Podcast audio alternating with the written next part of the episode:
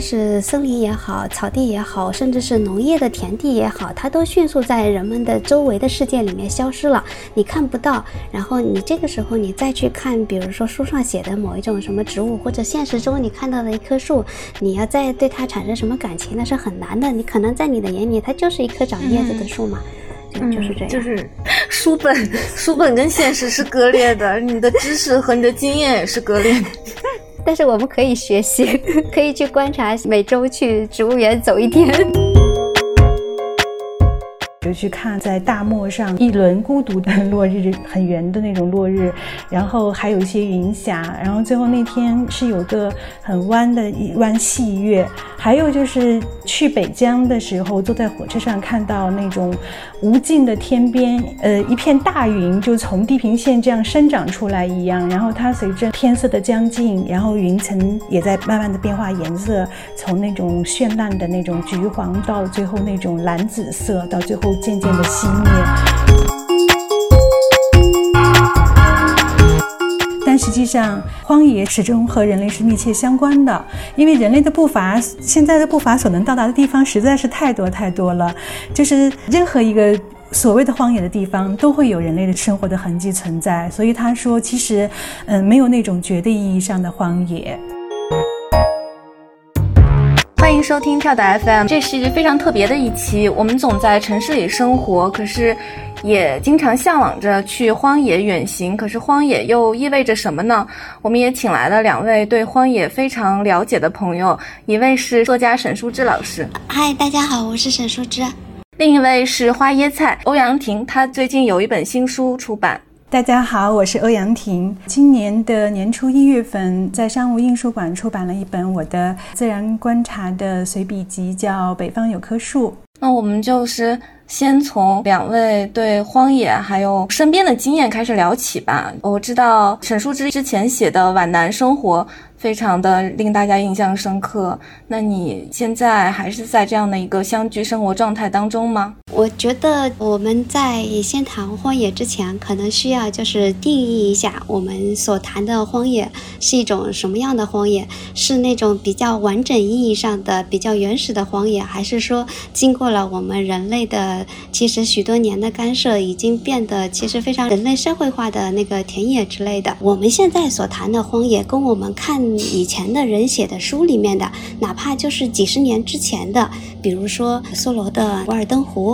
约翰缪尔的《杀菌年记》里面所写的荒野，跟我们现在看到的那些荒野，实际上是有着巨大的层级的差异的。包括我们看那个以前几十年前或者上百年前的俄罗斯文学，我们在那个书里所能看到的广袤的俄罗斯的大地带给我们的那种震撼的感觉，这种荒野人类的痕迹非常少，甚至是没有到过，有着非常丰富的物种的这种荒野，实际上我们是很难见到的。然后定义了这种比较原始的荒野，我们现在才能谈我在书里所写的这种荒野。我觉得它只能说是农业的田野的一部分，实际上人类的历史从农业开始就已经发生了极大的变化了，然后到我们现代社会又发生了层级性的改变和飞跃。所以我写的那种它只是一个就是人类影响和干涉非常厉害的，但是相对于现在的城市环境，它也是相对自然的那种环境了。其实我从很多年前就离开家乡了，我是那种很典型的，就是小时候在农村长大，然后一直到初中的时候到镇上读初中，但那个时候我还是在家里住的，除了初三住校以外还是在家里住的，因为我家是那个就那种很很典型的农村。然后到高中以后到县城去上高中，就变得就只有寒暑假在家里，然后到后来上大学到城市里上大学，就是那种逐步逐步离家乡越来越远，到工作以后就直接在城市里定居了。实际上我书里所写的一部分是我小时候所经历的所有的那种自然环境和经历的那个自然的风物，嗯，还有家乡的时令啊节气啊什么的。呃，我现在也经常在逢年过节的时候回去，或者是有时间的时候我会带小孩回家乡去住一段时间，但是就是说跟真正的在家乡定居是不一样的，我已经是一个在城市里定居的人。刚刚好，就是我们约了这个时间的点呢，我就是因为休假回乌鲁木齐了。刚才舒芝说了她的小的时候一些成长经历，就是包括过去一直在看舒芝的文字嘛，嗯，虽然是在乡村，但是那种乡野的生活，嗯，她写得非常的细腻绵密。我就是身为一个真的是完全的一个北方人，是呃非常喜欢那样的环境的，因为从小在新疆长大，包括后来在北京又是工作生活了很多年，没有过那种直接在乡村生活很长很长时间的那样的经验，我基本上都是在城市生活的。但是因为小的时候在新疆，嗯，它的地理位置比较特别一点，其实跟荒野的这种感觉是很接近的。我所接触的荒野可能跟舒芝接触的荒野不太一样啊，舒芝它是那种乡野山野，就是漫目的都是那种青绿色的碧绿的这样的色彩，然后新疆的荒野是真的是那种嗯很干旱很广袤的那种，就是视野是非常开阔的。嗯，因为小的时候我是生活在库尔勒，然后后来是家里面移居到了乌鲁木齐。那小的时候在库尔勒，因为它是地处在天山的南麓，然后是在那个塔里木盆地的东北边缘，它其实是属于是一个干旱的地带的。因为我们家是在那个厂区里，就是面积也不大，出了之后就是真的是看到的就是那种一望无垠的荒野，我们就叫戈壁滩。然后其实看到的树也不算太多，厂区里面绿化是特别好的，呃，是种了很多的树，就我爸爸他们那一代或者是更上一代的人种了很多的树，但实际上出去了以后就是那种荒滩，就看到就是天地茫茫的那种 一, 一片就视野很开阔的这样的、嗯、所以我对荒野的印象就是这样。我小时候对自然的环境我最强烈的印象就是感觉人在这样一个风沙很大的嗯、呃，很干旱的地带生活，其实更多的是在跟自然在抗衡的这种感觉就是非常强烈。因为也经常来往于库尔勒跟乌鲁木齐两地，因为我姥姥姥爷家在乌鲁木齐，就是寒暑假有的时候会经常会回乌鲁木齐。早年的时候是坐汽车，后来是坐火车。我那时很小，很早就有那种心里面很苍凉的那种感觉，呃，可能我稍微有一点点多愁善感的那种心绪，可能也是源自于小时候，就因为很早就很小，爸爸妈妈带着就是坐汽车，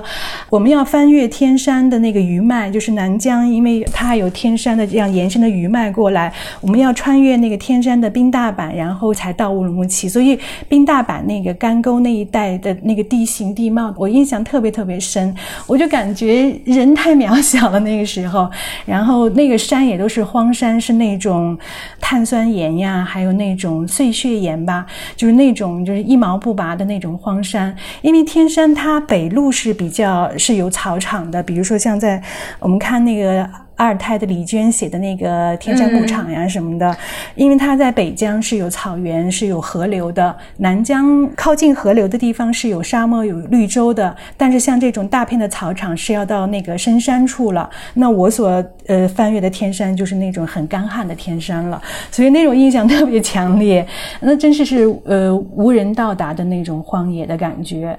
哦，那你是不是很小的时候就很理解那些边塞诗了？这很有助于你。呃，对，我觉得每种地带生活的人，他对自然的这种情感和理解都是嗯、呃、不太一样的。我小时候我就是对那种嗯、呃、广袤无边的那种空寂啊，那种呃，然后也经常会有那种呃不知名的忧愁的感觉。比如说路途沿途看到一些在那种荒原的地带还有人生活，我就会就是就会换位去想他们的生活是什么样，嗯，他们的生活是来源是什么。因为呃有一些是在生活在铁路附近的，他们就是养护的工作人员嘛，嗯，他们的那个其实离城镇离乡村嗯也很远的，我就会想他们的生活是什么样，然后心头泛起一阵忧愁。真的就是坐在火车上，小小的年纪，就是可能都不到十十来岁以前吧、嗯、然后我觉得我很早就能够体会到那种呃有一句诗叫人行天地间，忽如远行客吧，就这种很巨大的很苍凉的这种感觉。所以其实像对小时候的这个所见到的景象再度回忆起，其实是因为到了城市里面，你看到的东西是完全不一样的，会有更强烈的一种感受吧。回头想一想，我就其实我还蛮羡慕你在荒野长大的。嗯、对，我现在也很羡慕我小时候，我就觉得我那时候小时候太懵钝不知了。就是如果我早一点有这样对自然跟环境呀、啊、对生态的这些兴趣，能很早的萌发就更好了。因为现在就是只能生活在就是这种大城市嘛，就是眼中所能见到的，其实就是。我觉得很干涸的，我平常去要看自然，我要专门去看，嗯、因为，呃，家里小区这边的绿化也不算太好。又因为有一条主干道在修路，就过去呃很喜欢的一些树也都被挪走了，现在就是路修好了以后就种了一些小树，所以呢嗯就是景观也改变了、嗯、我现在要出去看风景呀、啊、看植物，我要特意出去要到植物园呀、啊、到附近的山上去看，所以觉得跟自然的这种是有距离的，人不是随时处在这种自然中的。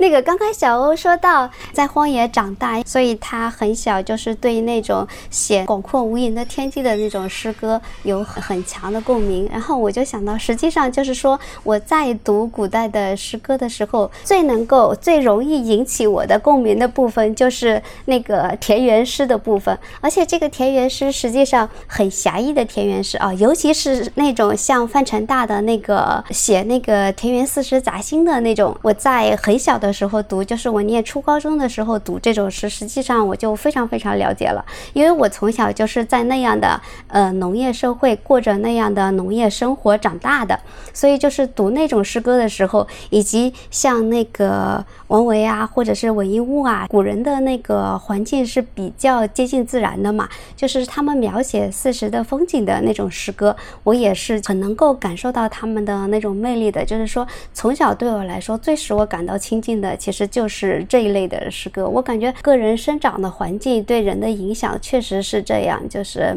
它在你不知不觉的时候就已经塑造了你的审美和偏好的一部分。感觉和审美是不是有助于你们长大以后再去回头写自然，然后去观察身边的事物呢？这种有助于肯定是有，但是最有助于的地方肯定还是你从小就是沉浸在其中的那那个经历，因为只有经历是最活生生的，你只有有那种经历，你才你再去读那些东西的时候你才能引起共鸣，而且你只有在有经历，你在长大后可能你想去写的时候，你才能把那些呃活生生的事情和感受经验拿出来写。我的个人的经历跟舒志不太一样，就是他确实从小就是生活在那种自然中，就是完完全全的就是受自然的那样的滋养的啊，但是呃稍微不太不太相同的就是我感觉，因为毕竟是南北的这样的，它的自然环境是有差异的。嗯，比如说书中呃舒之的呃文字，他经常会写关于一些饮食呀、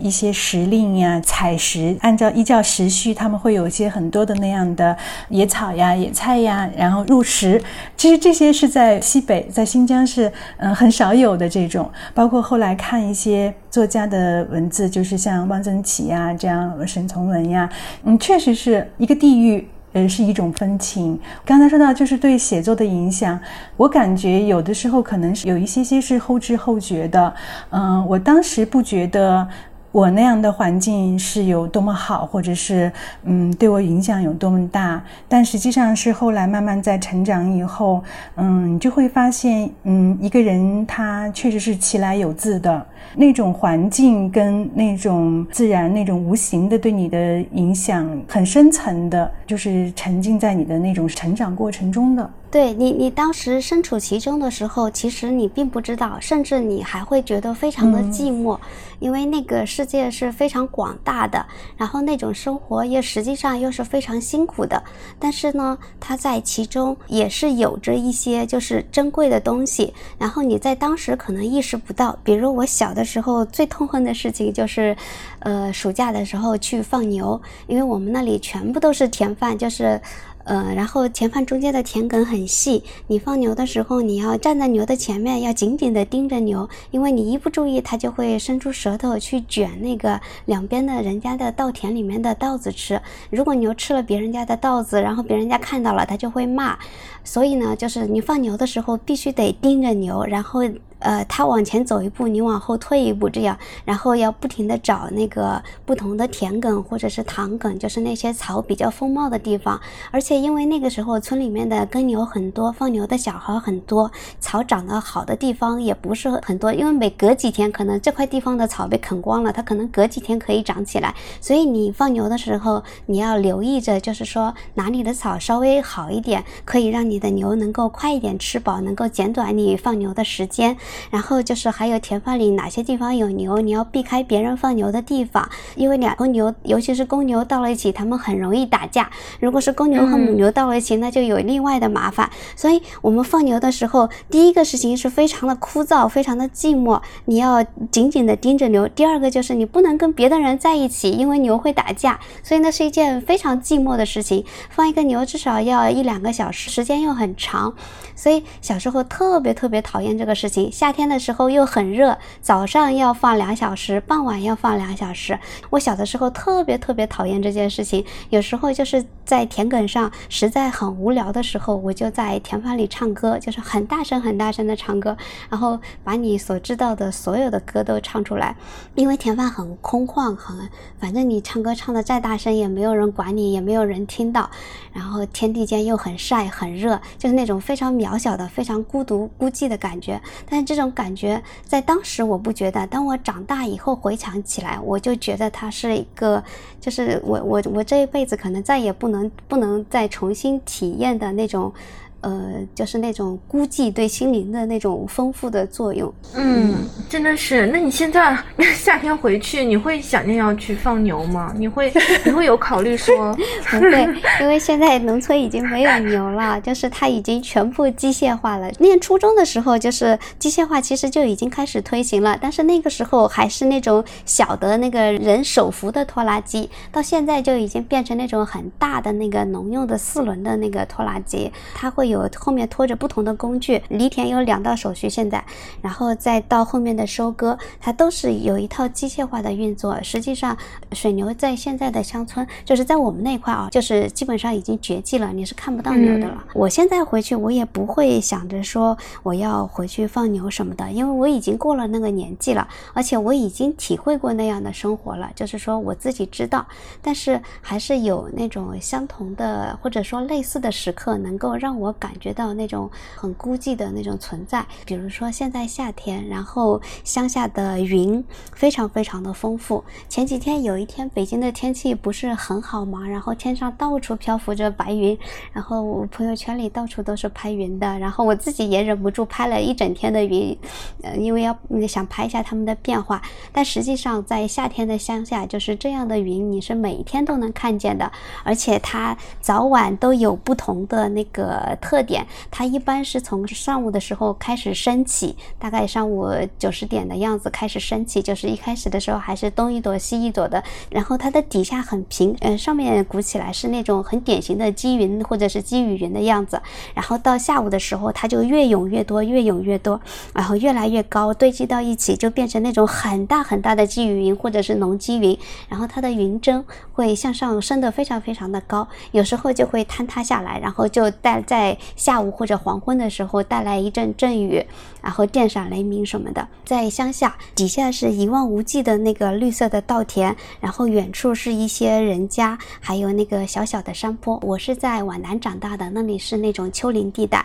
然后有小小的山坡，山坡中间全部都是水塘和水田，然后在这样的田野下面，然后上方就是那种一望无际的那个天空上的云，还有黄昏的时候夕阳落下去，整个黄昏变成粉蓝色粉紫色，它都会给你带来一种非常孤寂的感觉。就是说虽然是从小到大，但是是不同的东西可以带给你类似的感受。现在朋友圈里面经常能看到这两天天气好，上海也是啊，或者是就就是很多人在拍云彩啊，把这个变成了一种庆祝仪式一样，就是但是只在朋友圈里面分享。如果是童年就天天能看到这样的景象，真的是非常美好。嗯、呃，你刚才说就是为什么都在朋友圈发云，其实嗯、呃，我觉得我们无时无刻都能看到云吧。我觉得有的时候人的目光总是喜欢就是向往那种无垠的地方，开阔的地方去求索什么。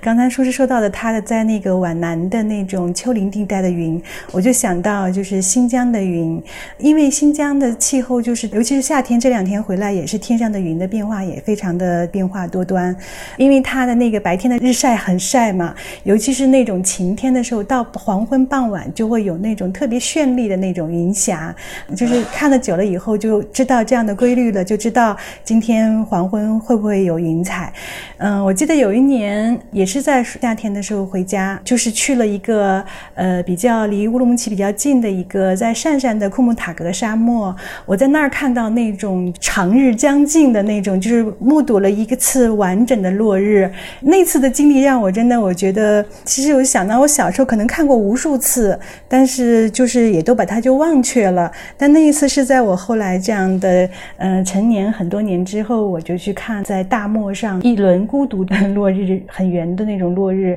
然后还有一些云霞，然后最后那天是有个很弯的一弯细月。还有就是去北疆的时候坐在火车上看到那种无尽的天边，呃一片大云就从地平线这样生长出来一样，然后它随着那个天色的将近，然后云层也在慢慢的变化颜色，从那种绚烂的那种橘黄橘红橘红到最后那种蓝紫色，到最后渐渐的熄灭。我那一次意识到天光将近它其实会用很长时间，太阳落下去之后地平线上的那种光亮它还会持续一两个小时，因为晚上一直在火车上嘛。有的时候确实会老是被这些自然界中的这些很细微的这样的变化吸引住眼光，就会看很久很久。然后我当时就会觉得，哎，我在新疆，就是从新疆归来就可以不用再看再看云再看日月了，就对对对，确实很震撼，因为在北京生活看不到那种很空空旷的视野。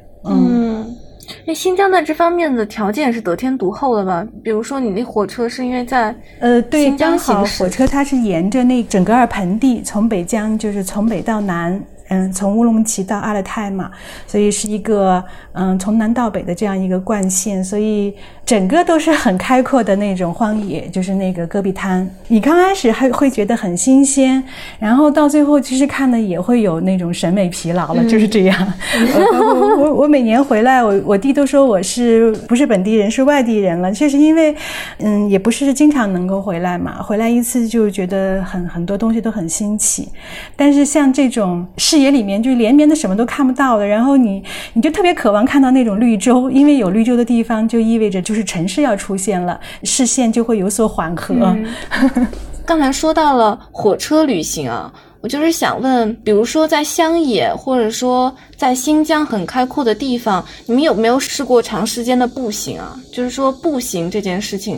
有助于我们更好的了解脚下的每一寸土地和每一块风景吗？刚刚小欧说荒野的视野一成不变，然后看久了也会有一点审美疲劳，这个时候你甚至希望有一些什么东西出现来打破。我想到那个是保罗索鲁的那个在中国大地上，呃，有有有一篇好像也写到了就是那种类似的感受，不过他不是在新疆，他当时写的是俄罗斯，因为俄罗斯的那个白桦林也是在那个他到蒙古的那个火车沿线也不停地闪烁过去，然后绵延很长很长的距离，然后就让他感觉到非常的单调和枯燥，然后那个时候就希望有点东西来打破。说到步行的话，实际上我小的时候是经常步行的。我刚刚说了，我是从初中的开始到镇上读书，然后到高中的时候到县城里读书。我们从家到镇上读书是没有车的，实际上到现在还没有车，所以就是说我们从家里走到镇上有十几里的路，我们每天都要很早很早，天还没亮就起来，然后走到学校要去参加早读，然后嗯，傍晚放学以后再走回来，就是同一条路线上的各个村子里的小孩，就是同班的或者同年级的或者是同村的，反正大家都会结伴走，所以是早上也是结伴去，晚上也是结伴回来。所以我曾经有过呃非常漫长的那个步行经历。但是也就是像之前说的一样，在你小时候你经历着这些事情的时候，你是意识不到它的价值的。那个时候我很讨厌每天要走那么长的路，因为加起来有三十里路，就是去十五里路回来十五里路，每天要走这么这么长的路去上学放学。那个时候两边所看到的也都是一样的稻田，但是当我长大以后回想起来，就觉得自己持续去好几年的这么长时间的那个走路，实际上肯定是对我的生活甚至是生命造成了不知道的影响的。然后当我回到家以后，我再重新走那条路的时候，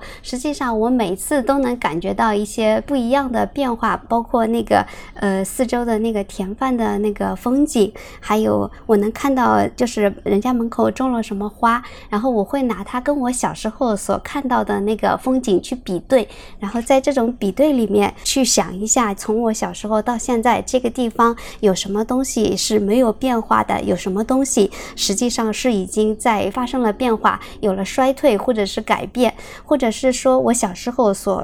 熟视无睹的那种田野的风景，然后当我长大以后重新去走这条路的时候，嗯，我其实是有了就是重新的发现的，就是小时候没有发现，然后到现在重新去发现了它的那个动人的地方。然后在城市里实际上我是很少走路的，我觉得就是说城市里实际上就是说可看的东西确实是很少的。以前上班的时候，我有一段时间大概有一两年的时间经常步行下班，因为下班的那条路很堵，呃，是从二环到三环的那条路，如果我坐公交车的话也是就是加上堵车的时间也要五十分钟，我走路是一个小时，所以我就常常步行下班。然后当时我觉得最迷人的那个阶段就是天要黑的时候，然后北京二环的那个天慢慢的蓝下去，就是那种天色的那种黄昏时段的那种蓝，常常能给人一种非常非常不知道怎么形容那种感觉，反正就是有一点忧伤又有一点迷茫的那种感觉。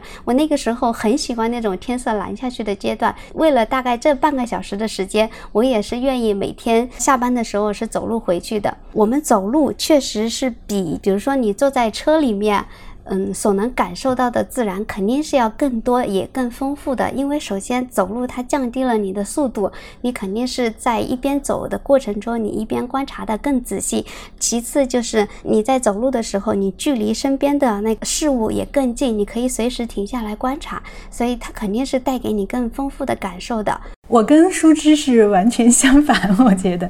我小的时候很少走呃，很多的路，因为嗯、呃，我们就生活在那样一个环境里，然后呃，是个很完善的一个小社会啊，什么都有，所以呃，包括上学，当时也是在那个子校嘛，就子弟学校上学上小学，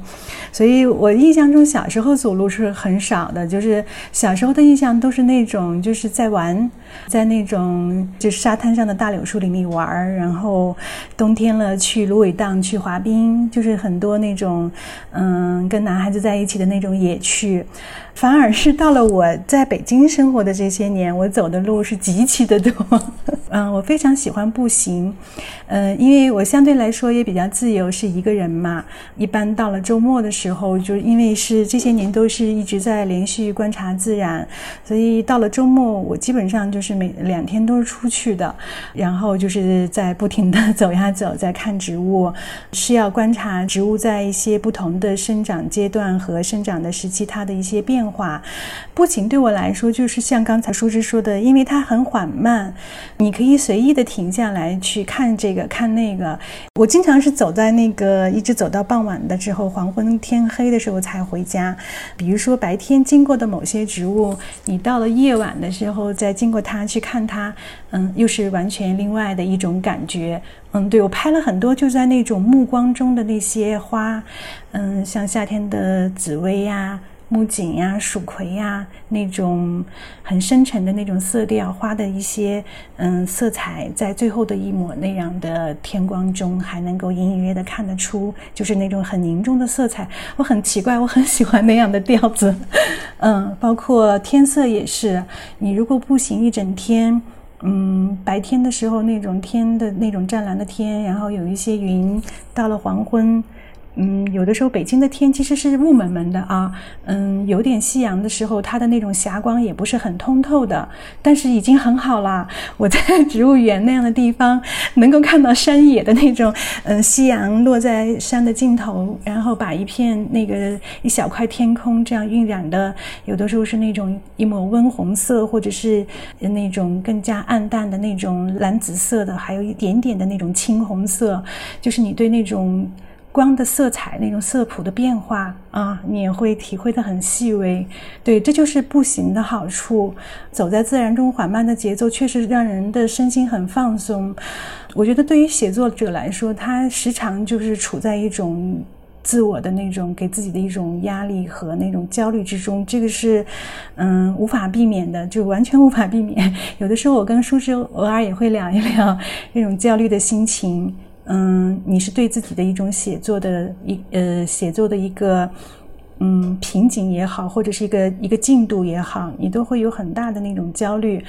嗯，我有的时候也想，我就先不出去了吧，今天在家写写东西吧。嗯，对，就是时常在这这种两种纠结中，但是往往最后的结果都是，索性我出去了。嗯，就是。走出去之后，你的这种焦虑获得了很大的这种舒缓平缓，就是这真的是自然对人一个人的那种一种精神上的抚慰。然后回来以后就觉得自己的神思也清明了。你刚才说到了一个特别重要的一点，就是现代人生活在都市中的人，疏解压力还有治愈焦虑的一种方法，嗯，就是投身于自然当中去看一看。你们有没有什么建议的路线呢？或者说你觉得北京哪个公园，或者是就是真的是大家身边的触手可及的？我觉得嗯，就是观察自然的人其实很羡慕那种就是能够去往一些嗯稀奇的地方。就比如说现在这个夏季非常好，发现今年很多人到我们新疆来看野花了，就是呃北疆呀，或者是那个阿勒泰啊，或者是伊犁那些地方去看野花，包括还要去往那个西南的山地去看绿绒蒿呀，这些最近我觉得在微博上看的很多。嗯、呃、我当然也很向往那样的，就是你你去一趟可能能看到很多的珍稀的物种，然后能够开阔你的眼界。但是我觉得生活在城市里有的时候没有办法，你想去就去，对吧？所以我其实我在写我这本书的时候，很多的观察也就是在北京的园林里。唯一的好处就是北京的园林它其实也是挺丰富的。我在观察自然很多年之前，还没有就是完全进入自然之门的时候，我对公园这个概念其实是有有所抵触的。嗯，而且就是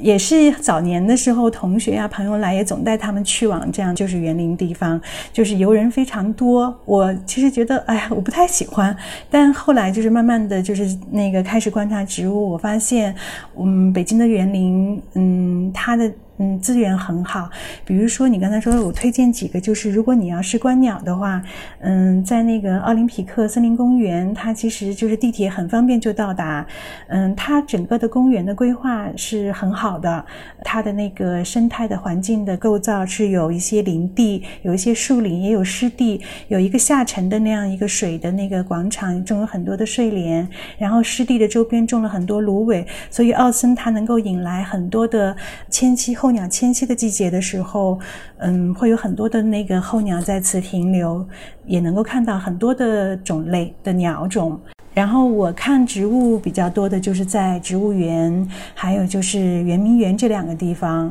嗯，圆明园大家对它的印象就是一个皇家园林，但实际上我这两年也是从去年前年开始吧，我发现就是在圆明园的西部那一带区域，好像游人不太经常去，那一片区其实非常的广阔，然后野草很丰茂。我在那儿持续观察了两年的野草，我是想自己做一个物候的记录，关于野草的物候记录，就发现其实每个月就从春天以后，然后一直到秋天，它的那个可以看到的很多种类。嗯，有的时候觉得夏天的花不太多了，但实际上你就是嗯去看脚下的野草，也也是能够就是一看就走好几个小时的。看这个是是要看什么？你怎么欣赏它的美呢？一个就是说我想看看我能够看到多少种类。嗯呃就比如说它其实有一些野草可能也是就是园林工人播种的，就是很幸运的是有一些公园的管理它不会很频繁的清理这样的杂草，嗯，你就能够看到很多种原生的本土的这样的野生的杂草的品种，这个是一方面。另一方面就是这种小花小草它的生长周期很有意思，像早春开花的那个早开堇菜，嗯，还有那个二月兰，我们可能很多人就是呃会留意到它开的那种淡淡的小紫花，在那种还很荒芜的土地上，那会儿还没有春天，还没有完全的草还没有还是开始长出来的时候，那些小野花就已经开始绽放了。但是它是有一个延续的生命周期的，当它花期过了以后，你去寻找它的种子也很有意思。呃，有很多种类的野草，它的生长它的周期其实是接续起来的。比如说早开堇菜呀，它的那个花期过了以后，又会有其他另外的一些野野花就开放了，你就会联系记录，觉得很有意思。我前两天我在想，它有点像是那种在，呃，很茂密的热带雨林里，因为林下很阴翳，那些就没有生长机会。野草就像是那种林下地带，它会抓住时机。就是在大地还很空白的时候，嗯，每一种野草就抓住这种很空白的时候，还没有其他的那个，嗯，更高大的那种禾草抢占阳光呀、养料的时候，它们就开始赶赶紧这样开花、生长、繁殖。看就是看这些很有意思的点吧，我觉得。它有意思的部分可能就是不仅仅在于它长得怎么样，当然我们欣赏植物欣赏野草可能最开始被吸引的可能还是它的花朵，就是它开花的时候是不是好看，是不是鲜艳，或者是是不是很多，但实际上就是像刚刚呃小欧讲的，你了解了它背后的一些呃一些知识，知道这个花开完之后什么时候结果子，它的果子用什么样的那个播种方式传播，比如那个早开堇菜的种子，因为我小孩非常喜欢，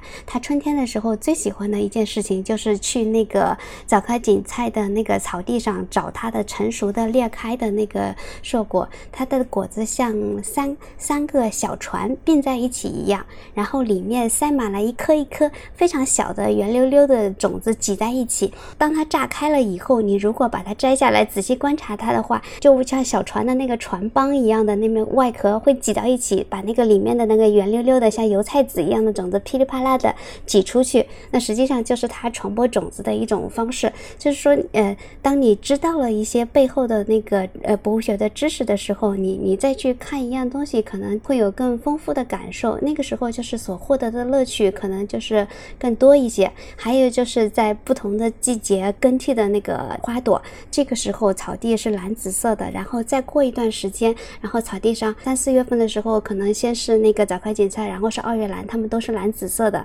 然后到了四五月份，然后忽然草地上就被那个菊科的那个中华小苦买和那个抱金小苦买，嗯，嗯对，被它们占据了，然后草地上就全部开满了那个黄色的小花，你远远看过去，那个公园的那个比如说早樱的林下或者是什么林下，它们就是一片密密麻麻的那个黄色的天地，包括这个时候蒲公英的花也开始结球了，然后在那个抱金小苦买和那个抱金苦买菜的那个黄色的花海里面，蒲公英的小球球在那里面接着，然后带小孩子去吹蒲公英的球球，嗯，知道它的那种子是如何被它的那个冠毛带着飞到更远的地方，嗯，这样的事情实际上都是很有意思的。包括秋天，其实北京的这个荒地上非常容易长出来很多的牵牛花，就是你只要到外面的荒地上走一走，就是哪怕是那种呃，可能要盖工地但是暂时没有盖的，就是那种很不起眼的那种荒地上，只要一两年的时间，它基本上就会长满像狗尾巴草啊、牵牛花啊这样的野草，那个各种各样颜色的牵牛花匍匐在那个草地上，嗯，它的种子成熟以后，然后慢慢的裂开来，就就是各种各样的事情其实都可以吸引着你去观察。我我可以再补充一下，舒芝刚才说的，就是那个对野草的种子的传播方式很有意思，我可以再补充一点点。小的时候我们对那个凤仙花的印象很深吧、嗯、我不知道你们有没有。染指家的吗？对对对、嗯、新疆有很多种植的那个凤仙花，一大片一大片的，我们小的时候也染过指甲。然后呢，现在在城市里生活就很难见到凤仙花了，嗯，除非我是在那个有的时候走在胡同里面，人胡同人家会种那么一两盆。后来呢，我就是在植物园发现了种了一大片凤仙花，很高兴。我为什么这么高兴，就是因为想看看那个凤仙花的那个种子的弹射机制，就是有很多的小不起眼的小野花，它们的种子的那个弹跳，就是种子传播的方式都是非常的会令你惊叹，因为它是那种就像一个非常严密的一个机械装置一样的。 嗯, 嗯，植物会想尽办法在它成熟以后把它的种子用那种利用机械杠杆的那样的力量把它弹的弹退了很远很远。然后凤仙花我就是在成年这么多年之后，就是第一次就是感受到它的那个种子弹跳那个力量有多大呢，就是我我是那个前年的时候到了，很早就盯上那片凤仙花的种子，然后还没有完全成熟的时候，我就揪了一个，嗯，就是在种子还还比较青绿的时候，我就因为它很容易就弹发出去，就你就看不到了，我就把它捏在手掌里，然后它那个力量真的是非常的大，你你把它固紧固在那个手掌里的时候，它已经受到那个外力的压强了，然后它就是有几棱，它是那个呃纺锤状的那个硕果，然后几棱就开始受外力的压压强就开始裂开了，裂开然后它就开始扭曲，因为那个种子是附着在那个呃，种皮上的，因为种皮一扭曲，立马种子如果成熟的话，就很很容易就弹发出去了。嗯，像这样的这种种子弹发机制，我去年在那个圆明园看到那个老鹳草的种子，老鹳草种子也是这样的。嗯，它更复杂一点，它是，嗯。是用一个很长的鹤嘴一样的，鹤嘴当那个种子成熟以后，嗯，它底下有五瓣，有五个种子，那个就从底下就开始开裂，那个鹤嘴就裂成五棱，嗯，就相当于是一个灯笼的五个支架就打开了，那个底下有个小勺接着种子，种子就弹发出去了。嗯，对，它就像一个投石器一样。对，投石器。我们有的时候总是就是以就觉得这个自然人在地球上就人就是人是这个世界的一个一个主宰，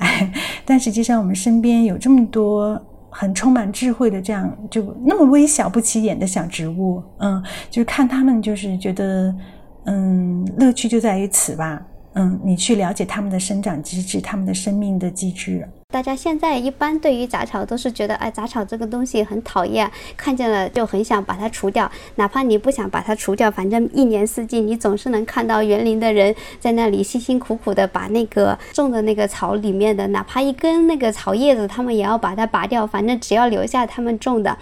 但实际上我觉得就是说，我们对于杂草其实应该有一个就是更尊重甚至是更欣赏的态度，因为杂草它对我们的生活是很有意义的。首先，杂草它在物种的多样性和丰富性上面，就是尤其是有一些杂草其实它就是我们本地本土的野草，它跟不是我们现在引进来的园艺的草，它在这片土地上生存其实是很自然而且是很重要的。因为杂草它的花为昆虫提供食物，它是这个自然 生, 生态系统的一部分，它保证那个自然的多样性。其次就是从审美意义上来说，其实很多杂草的花它们是非常美丽的，而且一年四季有着不同的更替，它在那个自然景观里面，其实只要你仔细观察的话，其实它是呃在一年四季里开不同的花，有不同的颜色，它有着不同风景的更替。实际上比有时候我们种下的那种一年四季一成不变的那种园艺植物，实际上我觉得是更有一种朴素的美感的。我之所以就是对杂草这么关注，其实是受前两年读的一本书，就是呃理查德梅比写的《杂草的故事》这本书的影响稍微多一点。在此之前，其实我们就觉得，嗯，草地上的草坪上的花，小花，嗯，越丰富色彩就是非常的多，然后它们种植在一起，就是有那种参差的那种层次感啊，就觉得很美。尤其是像我在新疆呃生活的时候，我们有的时候去开车去往草原那种草场，嗯，真的是野生植物的天堂嘛。我在微博上经常就是在在学习新疆的一些植物嘛，然后我就看野生芍药呀、啊，嗯，就是长在那种荒野的那种草原上，真的是太美了。可能在此之前，也就是仅仅停留在这里。然后看了梅比的那本《杂草的故事》，他讲了杂草在人类文化和生活历史上所扮演的这样的角色，就是杂草跟人类的生活是。 其实是密不可分的。我们最早的食物的来源，其实都是一些很多种多样的杂草，包括现在我们也会在春天的时候去摘一些它们的很嫩的茎来吃。然后呢，梅比也写了，就是草药医学这样的发展，其实也是跟杂草是紧密相关的。他也讲了很多就是外来入侵的这样的杂草，这部分入侵的杂草是嗯不可避免的，因为其实在国内也有很多，所以。 我们看待杂草，可能要从两个角度来看。一方面是那种对于入侵性很强的，它会破坏野生，就是本土植被的这样的呃杂草，我们肯定是要清理的。它之所以存在于在这里，其实也是因为我们人类的行为，就是我们有的时候园艺呀、啊，嗯，在购买一些呃种子的时候，一些外地的这样的杂草，它就会掺杂在种子里面，然后到了。 本土之后，它就会非常适应本土的环境，生长得很快，就变成这种野性的杂草。那么另一方面，就是就杂草，它其实，嗯，是对整个生态系统，它是有一个它自己的作用的。我这两年其实我我在看花看植物，嗯，除了带着一些就是去审美的这样的眼光，我有的时候也会带着一些就是生态的眼光来看它们，也比较关注这些话题，比如说授粉的。 昆虫、蜜蜂呀、啊，这些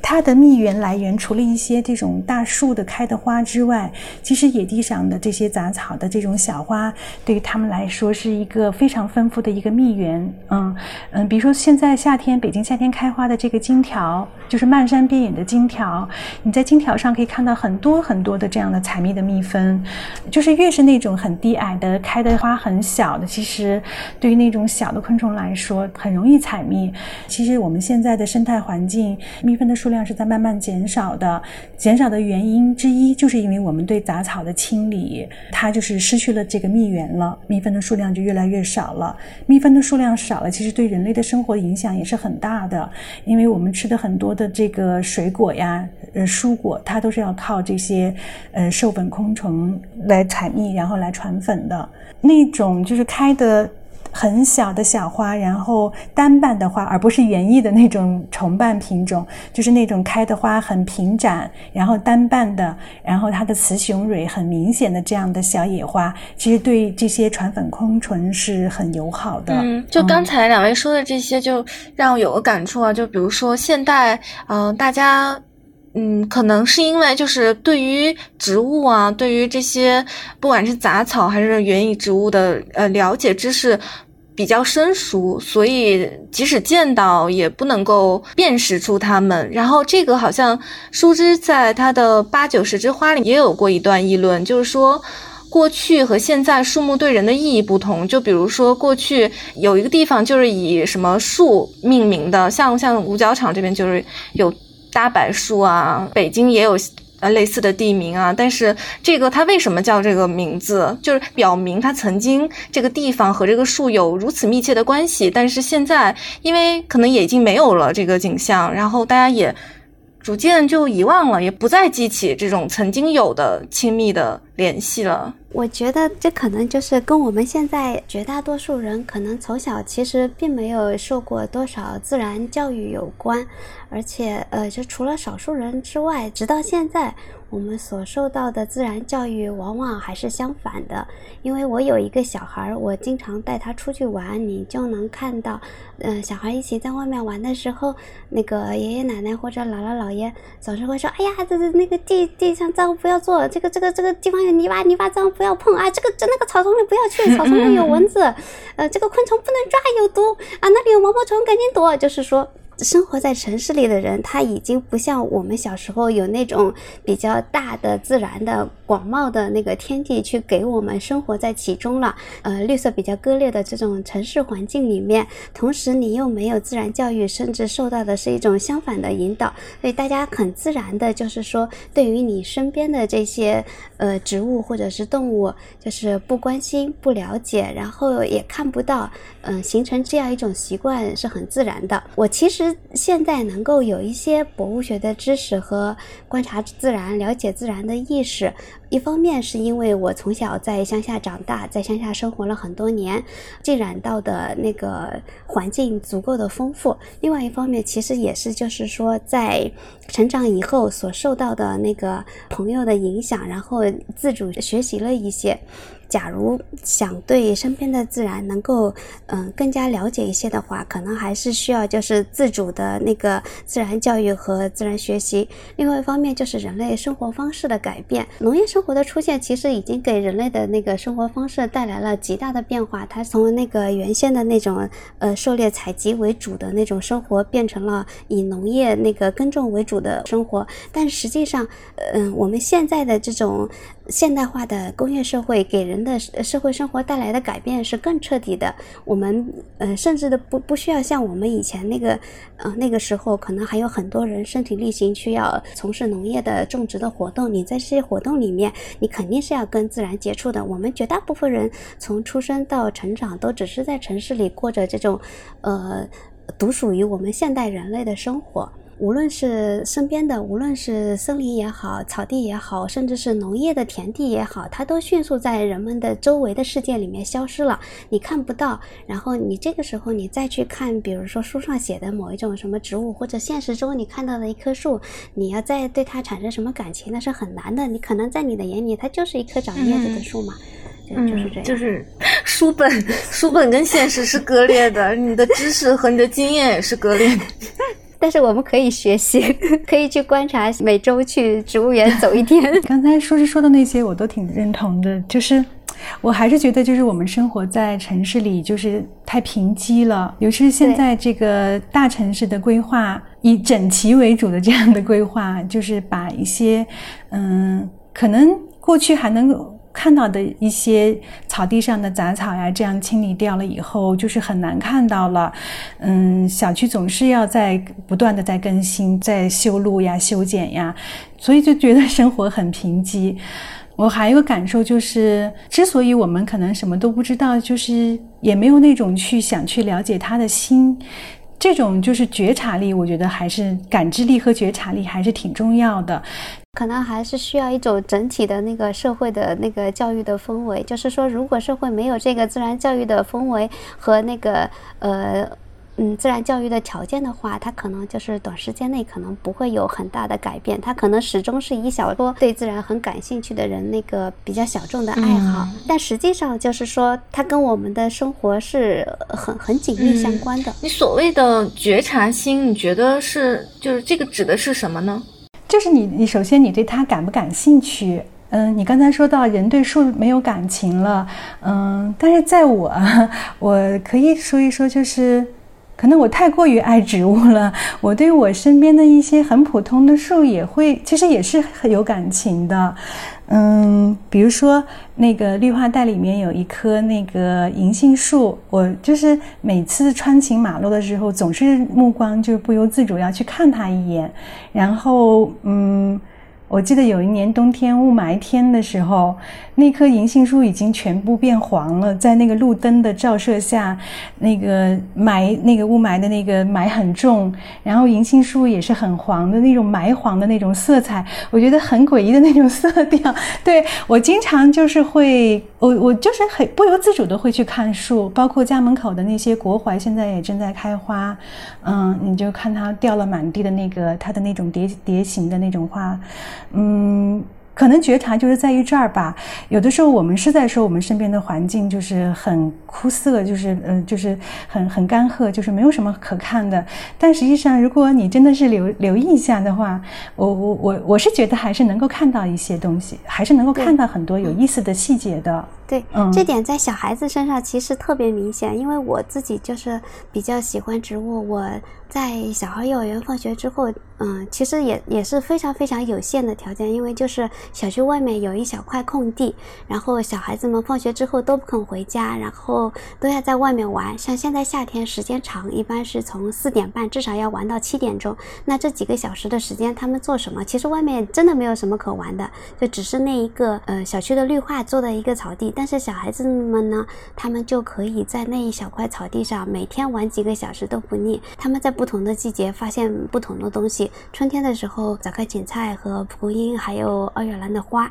然后结出果子来，然后他们去找果子。然后像现在就是稍微早一点的时间，那个蛇莓的果子成熟了，然后他们就在那个草丛里去找那个红红的蛇莓的果子。虽然我跟我小孩说了这个果子最好不要吃，但是他还是每次一摘到就把它往嘴里塞。像呃秋天的时候，那个罗摩的种子成熟，罗摩和鹅绒藤的种种子成熟，它们的种子也是种壳裂开以后，里面是呃是那种银白色的绒毛，下面缀着一个种子，它成熟了炸开来的话，也是靠风就是吹着它这个绒毛像小伞一样把它的种子嗯、呃、散播到别的地方去的。然后小孩子就很喜欢把这个罗摩的那个已经干枯变黄的呃那个罗摩的种子剥开，然后把里面的那个带绒毛的种子都掏出来，然后把它撒得到处都是。就是说实际上就是嗯、呃、你如果从小或者是说就是说有有人给你的心里播下一点种子，然后给你一点引导的话，实际上我觉得就是大部分的小孩他都是可以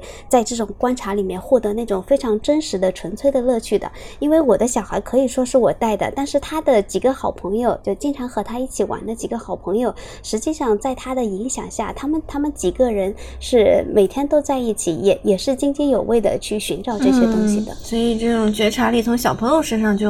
对，还是可以看到的。即使是这么贫乏的环境里面，因为这个环境我觉得真的是很贫乏啊，因为它就是一个光秃秃的草地，不叫光秃秃吧，因为它种满了绿色的像韭菜一样的山脉冬，真的几乎没有什么东西。因为山脉冬一年四季，除了开花的时候很短的时间里面有一点那个淡紫色的花，剩下的时间一年四季都是那种很沉闷的绿色，没有什么变化，而且它长得很茂密。山脉冬可能是呃很少的几种，在北京可能也能过冬，冬天不会被冻枯枯萎的那种园林绿化的草，所以这几年种的到处都是，以至于我很敌视山脉冬，看见山脉冬就很不高兴，因为因为种山脉冬的地方，他们做的第一件事情就是要把那个底下的本土的杂草给清除掉，然后种上那个一年四季没有变化的山脉冬。但相对于我来讲，我宁愿看就是春天有早开芹菜，然后夏天有那个抱茎苦买菜，呃，那个玄花，然后秋天有什么什么其他的那那个那个草的四季变化的草地。它可能有的地方光秃秃的，有的地方高高低低，但是实际上它更有变化，它对小朋友来说也是更有趣的。但是我们的那个环境是这样，就是说只是种一些这种一成不变的东西，然后加上一些呃园林绿化的树啊什么的。但即使就是在这样的贫乏的环境里面，就是小朋友他们还是就是真的能从中发现他们的乐趣，也是把环境最大程度的利用。我去年的时候，因为家附近在施工，就是在那个工地旁边有一块一小块地是荒的，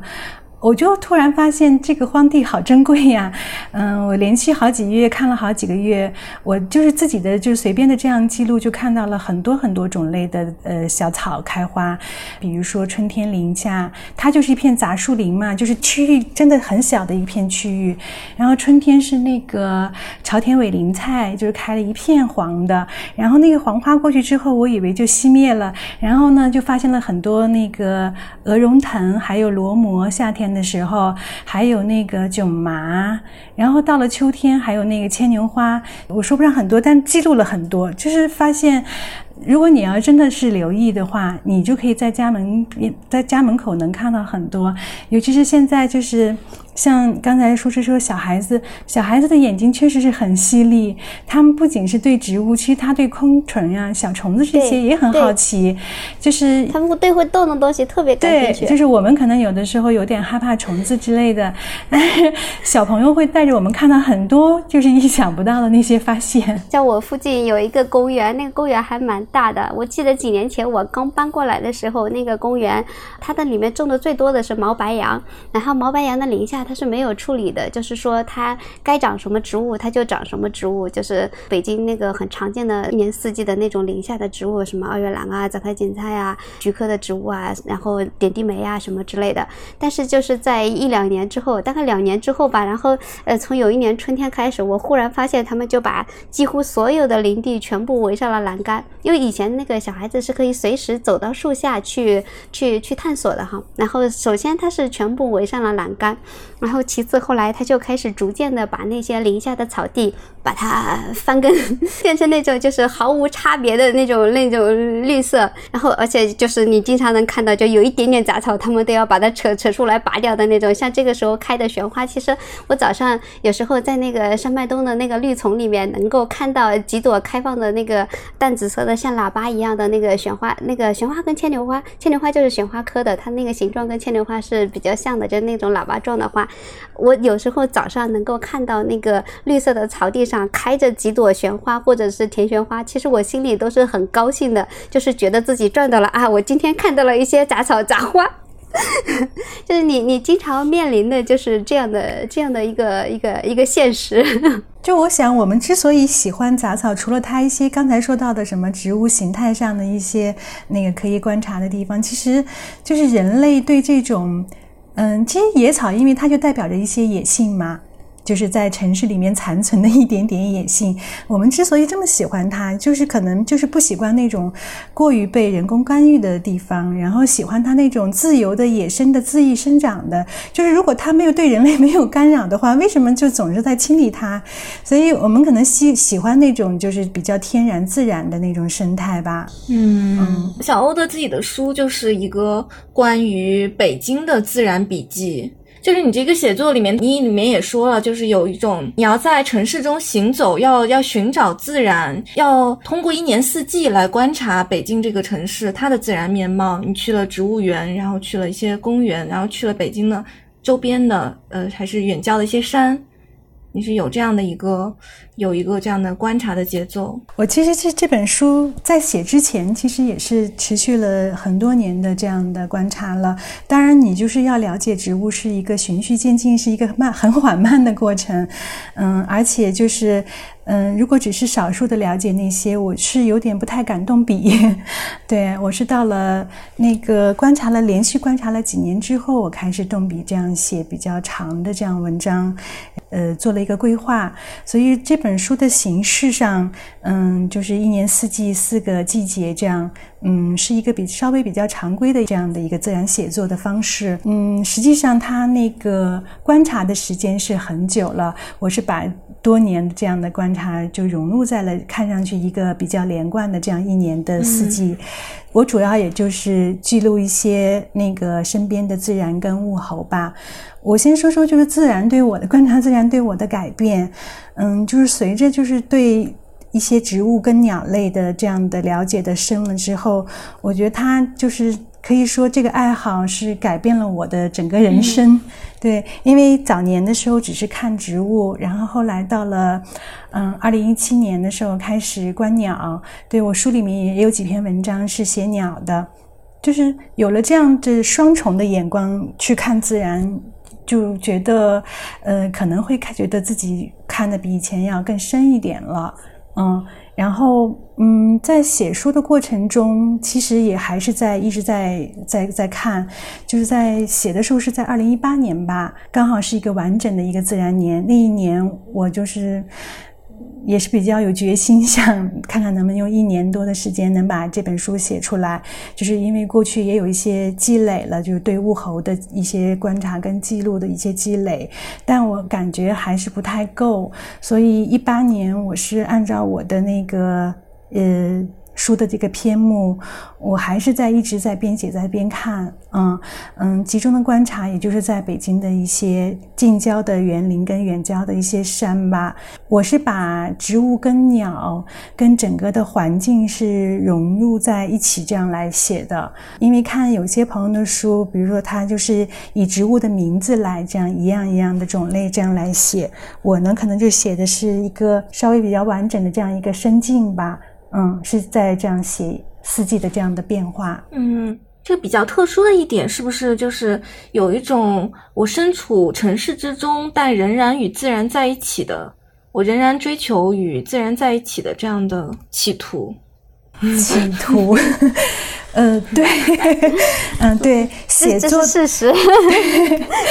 嗯，其实在写书之前是一个无心的漫游，那个时候可能认识的植物也比较少吧。嗯，我其实一直没有去加入一些那个植物的小组呀或者什么群呀，我就是完全自己在看在记录在学。就是特别大的一个好处就是像那个北京植物园的对面是那个中科院植物研究所的植物园，那个植物园里面的那个树种跟植物的种类其实比北植要多一点，因为它是做科研的一个自己的一个小园子。那个地方对我来说就像是一个植物老师一样的，我就是屡次去往那里去去看去记录，然后很多过去不认识的一些树啊也都是在那里认识的。因为它有些树其实不是北方的本土的树种，它种了一些南方，也有一些南方的树种，对，所以在那我可能认识了很多的树也都是在那里。嗯，对，那是一些无心的漫游，一次次的去在那里漫游，也是嗯一待就是一整天这样。嗯，到了写书的时候可能是像你刚才说的有企图心，对，是有针对性的去观察了。因为嗯如果就是要就一个某一个题目去写的话，你想把它再写深入一点的话，嗯可能在这一年刚好它的花期盛花期或者果实期的时候，嗯要着重的去观察它的某些呃特点特性，嗯是比较专注去看的。我们可以关注到现在跟躺平比较相关的吧，也有很多年轻人想要隐居，你们两位有没有观察到当代年轻人对于城市生活的厌倦，然后想要回到乡村呵呵进行一种归隐生活的这种这种尝试？因为我是在乡下长大的，在嗯可以说人生之前的十八年，嗯绝大部分时间都是在真正的农村度过的，所以我对于网上的这种新闻一般都是不太关注的。因为我呃过过那种可以称得上是赤贫的，极其不方便然后又非常辛苦的就是真正的农村的生活，我知道在那里生活是怎么回事。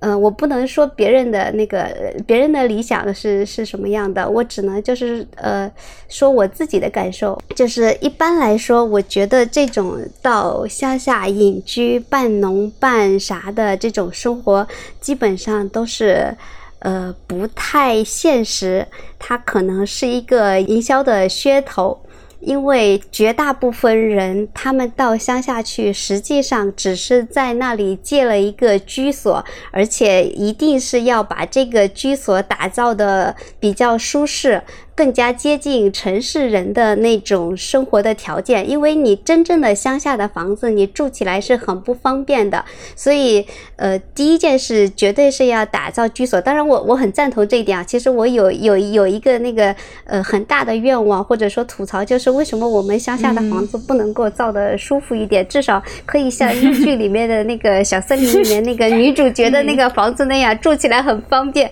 我我常常想，如果我有这样一个房子，我一年就可以回家住好几个月，我也不会厌倦。因为家里的房子实在是住起来太难受了，不方便。嗯呃，比如说隔音很差很吵，然后早上你你就会被四邻的动静，然后或者是家里人起床的声音，或者是门口的养的鹅鸡鸭的那个叫声吵醒。它实际上是非常非常具体的现实的生活。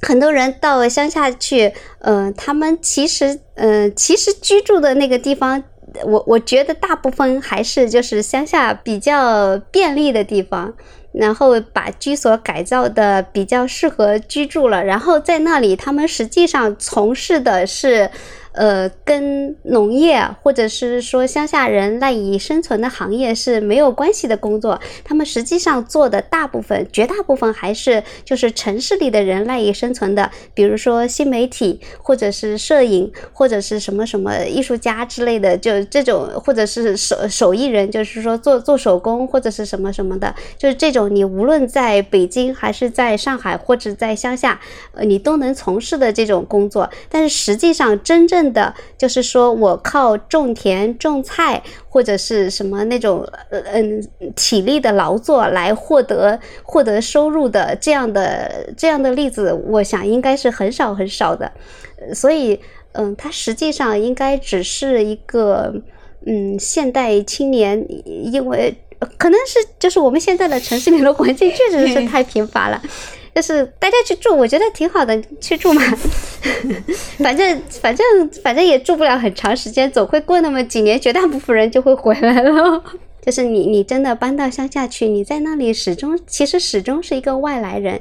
嗯，你你你是很难融入融真的融入到当地去的。就是说你真你很难真的真正的理解他们，嗯，理解他们的那个生活的那个呃里子里面的那个喜喜怒哀乐的。不要说他们了，就是我这种从小在乡下长大的人，从小就在这一个村子这一个生产队，就是村子上二十来户人家，就是我从小在这里长大，他们他们家里发生了些什么事情，我小时候是非常清楚的。即使我现在回到乡下，我我看着就是仍然就是留在那里的，没有出去打工，也没有搬家出去的，就是主要是老一辈的。我看着他们的生活，我常常都有一种就是割裂的抽离的感觉。我就是感觉感觉到我现在的生活和我我现在的人生，其实跟他们是相互隔膜的。我虽然知道就是他们背后的那种生活的色彩，就是说那种很辛苦的质地和色彩，我甚至有时候会写到这些东西，但实际上我常常也是有一种很无力的感觉，就是说我实际是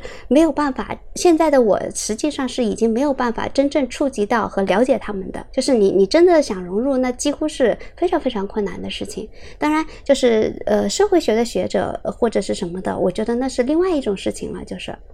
我可能没有这种在长期在乡村生活的经验啊，嗯，但是我过去工作，因为有的时候出差采访呀，也会到也会去往那里就是住几天，呃，我其实觉得现在我们对乡村，嗯，其实就是我们可能有的是在微博上呀，这样社交媒体上所看到的乡村，嗯，就是经过美化的乡村。那实际上你去那儿，就是像我这样只是住几天而已，其实我自己也是有一些体会，就是。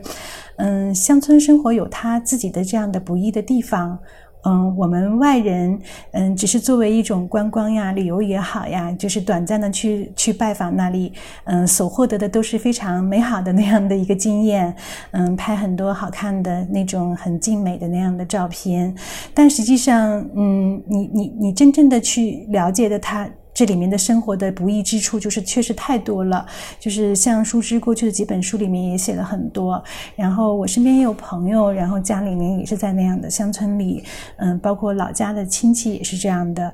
就是乡村它现在就是年轻人的出走，然后也有很多历史的这样的遗留的问题，然后或者是受这样城市化的影响，嗯，就是对，那不像我们在媒体上看到的一个民宿呀、一个客栈啊这样。嗯，就能够概括得了得了的，嗯，所以，嗯，我们有的时候生活在城市里面久了，觉得好像我们可以有一个，嗯，退居之地，我们以后可以到哪个地方，我们喜欢的一个，嗯，一个一个城市是周边的某一个乡村去，我们去定居。其实你想想，那其实背后的生活也是很难很难的，哪怕我们有一些，呃，所长的。呃，专业也好，技术也好，那你到那里去，真的该怎么生活？那要很做很周全的考虑，包括也有一些，比如说我们经常在豆瓣上看，有一些人就是呃离开了大城市，然后回到他的老家去生活了。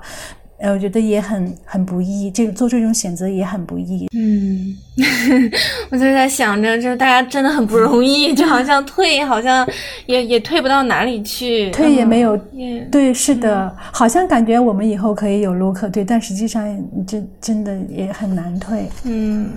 因为有时候就会把乡村生活。浪漫化，想象着一个很美好的田园乡居生活，好像就可以摆脱世间的一切喧嚣一切烦恼，但是也没有也没有那么简单。不，他真他真正的生活也是比较呃比较单调的，甚至可以说是非常单调的。如果你你是就是真的一年四季都在那里，然后在那里待很多年，你对那个环境变得很熟悉之后，你你怎么样还就是如果你不是从小在那里长大的，你对他没有特殊的感情，你怎么样在那种最初的新鲜感过去之后，还能持续的在一个原本你不属于的地方，就是找到你自己的那个呃，归属感，这件事情其实也是很难的。那节目的最后，我们的嘉宾为我们的听众各推荐一本书吧。我这两天看的是那个大卫爱登堡的那个《我们星球上的生命》，然后大卫爱登堡他是那个 B B C 的那个纪录片的那个嗯对主持人和制片人，他这本书里面实际上就是我觉得是给我们现在的人看来是非常警醒的，他就说了人类在那个呃所谓的全新世，就是地球上的气温非常稳定，到现在其实只有短短的一万多年，然后在这一万多年的时间里面，人类获得了那种非常长足的那个发展，到了近一百年啊，甚至就是近五十年之后，就是是飞跃性的层级性的那种变动，但是在这种变动的同时，它给那个地球原本非常丰茂的稳定的那个呃生物多样性的环境带来了几乎是呃毁灭性的破坏，然后现在实际上已经到了那个非常危险的，但是好像大家仍然是无所察觉的那种关头了。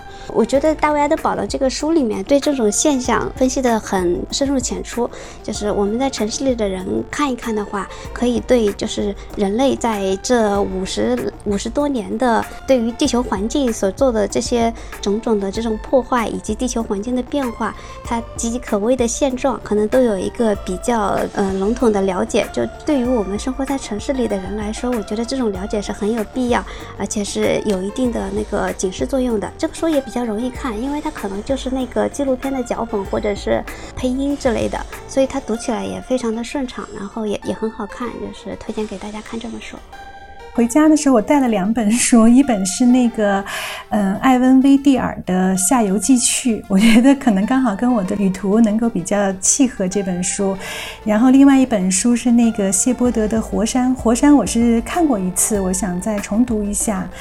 我就想要不我今天点点题，我说另外一本就是那个罗伯特·麦克法伦的《荒野之境》这本书。嗯嗯，这本书因为我们今天谈了很多的荒野，它可以相当于可以给我们做一个总结，因为这本书它的写作嗯也是比较的丰厚的。罗伯特·麦克法伦他是一个文学教授，他为了写作这本书，他专门就抽出了一个非常长的时间，他是在英国嗯在英伦三岛上去寻找荒野，嗯他是带着这么一个目的来开启这本书的。呃他做了之前做了很多的规划，在地图上标注了很多的行程。这本书的写作呢也比较有文学性，嗯，不仅仅有第一呃第一手的这样的亲历的经验，然后呢也杂糅了很多的历史文化地理的一些很丰富的这样的一些内容。嗯，我是看它就是对荒野的这样的定义是什么样的定义，然后有意思的是他在书里面呢他走了很多的地方，比如说有那个沼泽地带，有很高的山峰的地方，还还有就是那种滩涂，嗯，还有呃那种林地，他选择了几种不同的这样的地貌来做一个他的一个这样的写作的一个研究。他的结论就是说，一方面是英国已经确实已经不存在荒野了，因为英国整个在工业化的发展以后，城市化的这样的一个进程非常非常的迅速，嗯，英国的荒荒野已经很难很难找到了。但是后来他发现他的这个观念在随着他的行走的脚步的加深，他的观念也在发生着改变。他觉得就是说我们印象中对荒野的概念嗯，是那种人迹罕至的那种很远古的那种那种呃人迹罕至的地方，但实际上荒野始终和人类是密切相关的，因为人类的步伐现在的步伐所能到达的地方实在是太多太多了，就是任何一个所谓的荒野的地方都会有人类的生活的痕迹存在。所以他说其实嗯，没有那种绝对意义上的荒野，荒野始终都是和人类紧紧这样相连的。嗯，我觉得这个呃对我也是一个呃一个挺好的一个启发。然后最后呢他就说他嗯、呃、最大的认知上的一个改变就是说，其实一种未被发现的风景，还有就是边缘的地带，一个小规模的这样的一个地方，就是所谓的荒野。嗯，就像我们生活在城市里面，我们去往一些郊外的山区那样的地方，对于我们生活城市中人来说，它就是荒野，就是一种有限的荒野。它的整个的这样的思路，就是在慢慢的、慢慢的这样，就是在退让、退让、退让，就觉得最后到最后，只要是被被发现的风景就是荒野，然后一个边缘的地带就是荒野。它是做的这样一个结论，嗯，也挺乐观的。也鼓励大家去发现，嗯，发现身边小区里面人比较少的地方，嗯，有一块空地的长满野草的，也许也是值得大家仔细观察，就是，那已经是很幸福的事了。对，就是很幸福。好，那也谢谢两位，谢谢树枝，谢谢花椰菜小欧。好，那我们的节目就到这里，谢谢，拜拜拜拜，嗯，拜拜。